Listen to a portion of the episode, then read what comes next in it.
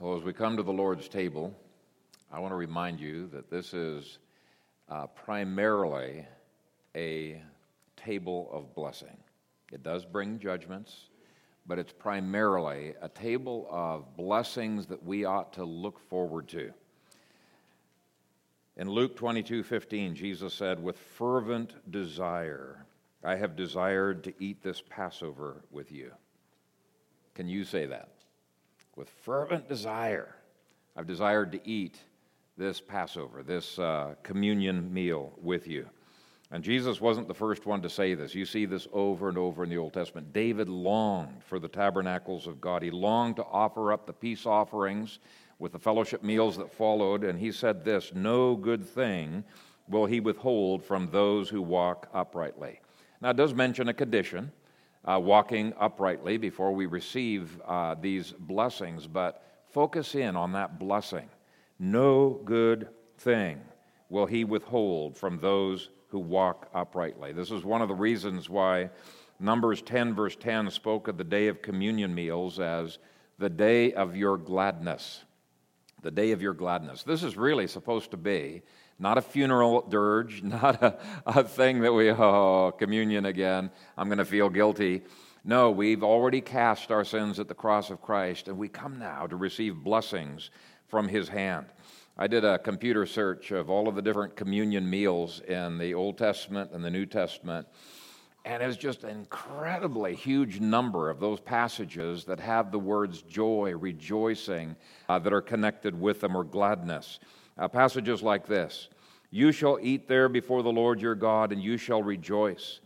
And another one that speaks of rejoicing greatly over the Passover.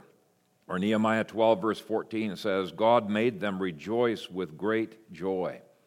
Why did they look forward to the communion meal? Was it because, uh, you know, they love getting whipped, you know, discipline? Uh, I don't think anybody likes getting whipped to discipline. That does happen. But when we've come cleansed in the blood of Christ, we can come with expectation that the Lord loves to bless his people. And the scripture says that the blessing of the Lord makes one rich and he adds no sorrow with it. So let me give you a tiny sampling of some of the kinds of blessings that I found in my computer search that are connected with the Lord's table, uh, communion meals, when our hearts are set upon him. And perhaps uh, some of these blessings will cause some of you younger children who are not yet taking communion to prepare your hearts uh, to seek the Lord and to understand the gospel in this communion meal because it's a blessing intended for you as well. First blessing that I want to mention is Psalm 22, verse 26. It says, The poor shall eat and be satisfied.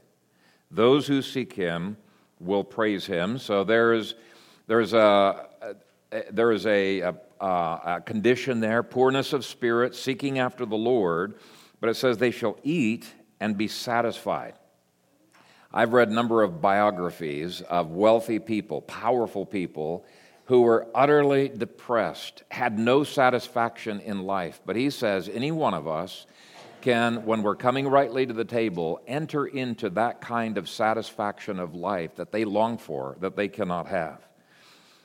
Exodus 34 promises divine protection for those who came to the feast days. He says, Neither will any man covet your land when you go up to appear before the Lord your God three times in a year.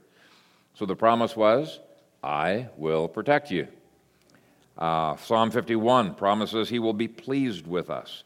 Now, I don't know about you, but feeling God's frown uh, of displeasure, not a cool thing. Feeling his smile of approval, wonderful to, to feel God's pleasure upon us. Wonderful. Deuteronomy 14 23 says that through this covenant meal, we learn to fear the Lord. You shall eat before the Lord your God, that you may learn to fear the Lord. And that truly is a blessing because the scripture says it's by the fear of the Lord that we depart from evil. The fear of the Lord is the beginning of wisdom and prudence. Uh, we want the fear of the Lord. And actually, even the negative side of this meal, when we're in rebellion and He disciplines us uh, with, you know, in 1 Corinthians 11, it said weakness, sickness, uh, sometimes even death. But when you see the disciplines of the Lord, that produces the fear of the Lord and it causes us to want to walk rightly before Him. So that's a blessing. Jeremiah uh, told Israel that God would only be pleased with their eating of communion if they inclined their hearts and their ways to Him.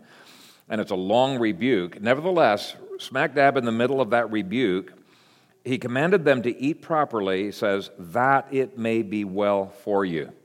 Now, even though I see that blessing there, I read the thing and I get overwhelmed with the rebuke, but we can't miss the heart and purpose of the, the, the sacrament. It says, Eat that it may be well with you. Every area of your life, that God's blessing may be upon you. Revelation 19, verse 9 says, Blessed are those who are called to the marriage supper of the Lamb.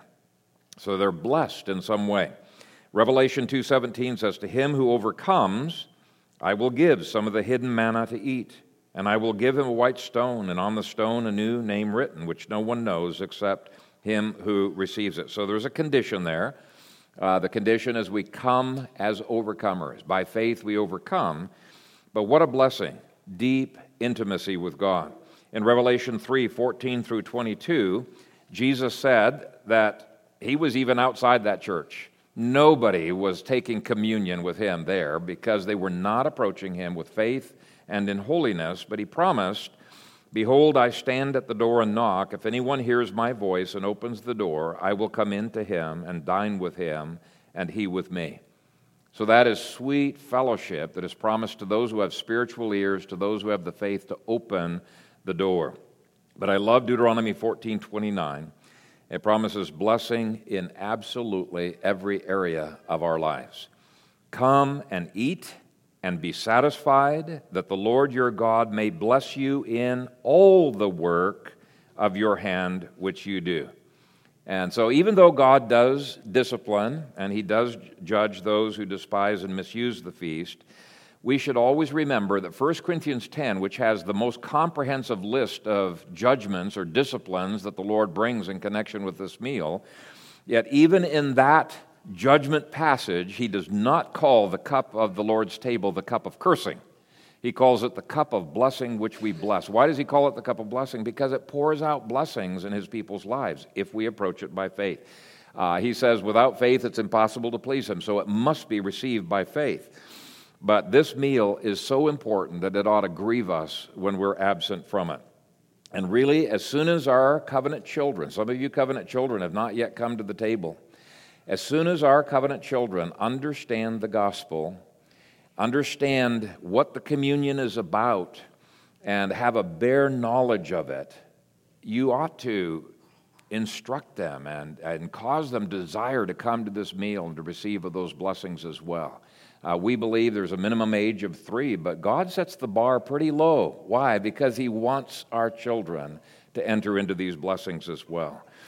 And so, if you're a brother or sister in Christ who's made a profession of faith, you've been admitted to the table by this church or some other church, uh, we, Evangelical Church, we invite you to enter into the blessing of the Lord by sharing in what we're doing here. We are saying, Lord, we're yours. Unconditional surrender. I give my life to you, and I thank you so much that you give your life unconditionally to me. That's what this table is all about. Let me read one more time Proverbs 10, verse 22. The blessing of the Lord makes one rich, and he adds no sorrow with it. So come, come and be blessed this morning. Father God, we are so grateful to you that this is a meal not just of discipline, and even your disciplines are a blessing, but this is a meal of blessing upon blessing. And I pray that as your people partake, that they would not partake unworthily this morning, but that they would partake in faith with their sins confessed, uh, having declared to you an unconditional surrender to your kingship and a desire to follow after you. And we thank you, Father, for your unconditional uh, gift of your grace and your blessings to us.